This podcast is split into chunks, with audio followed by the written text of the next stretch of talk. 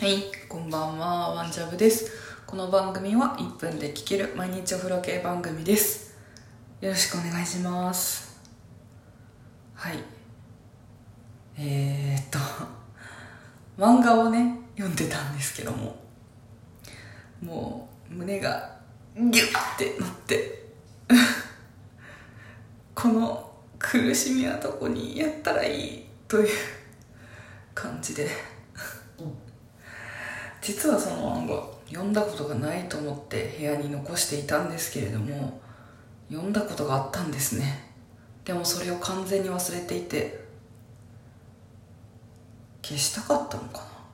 このギュッてした感じをうーんどうなんでしょう。うーんハッピーエンドとはいかないけれど。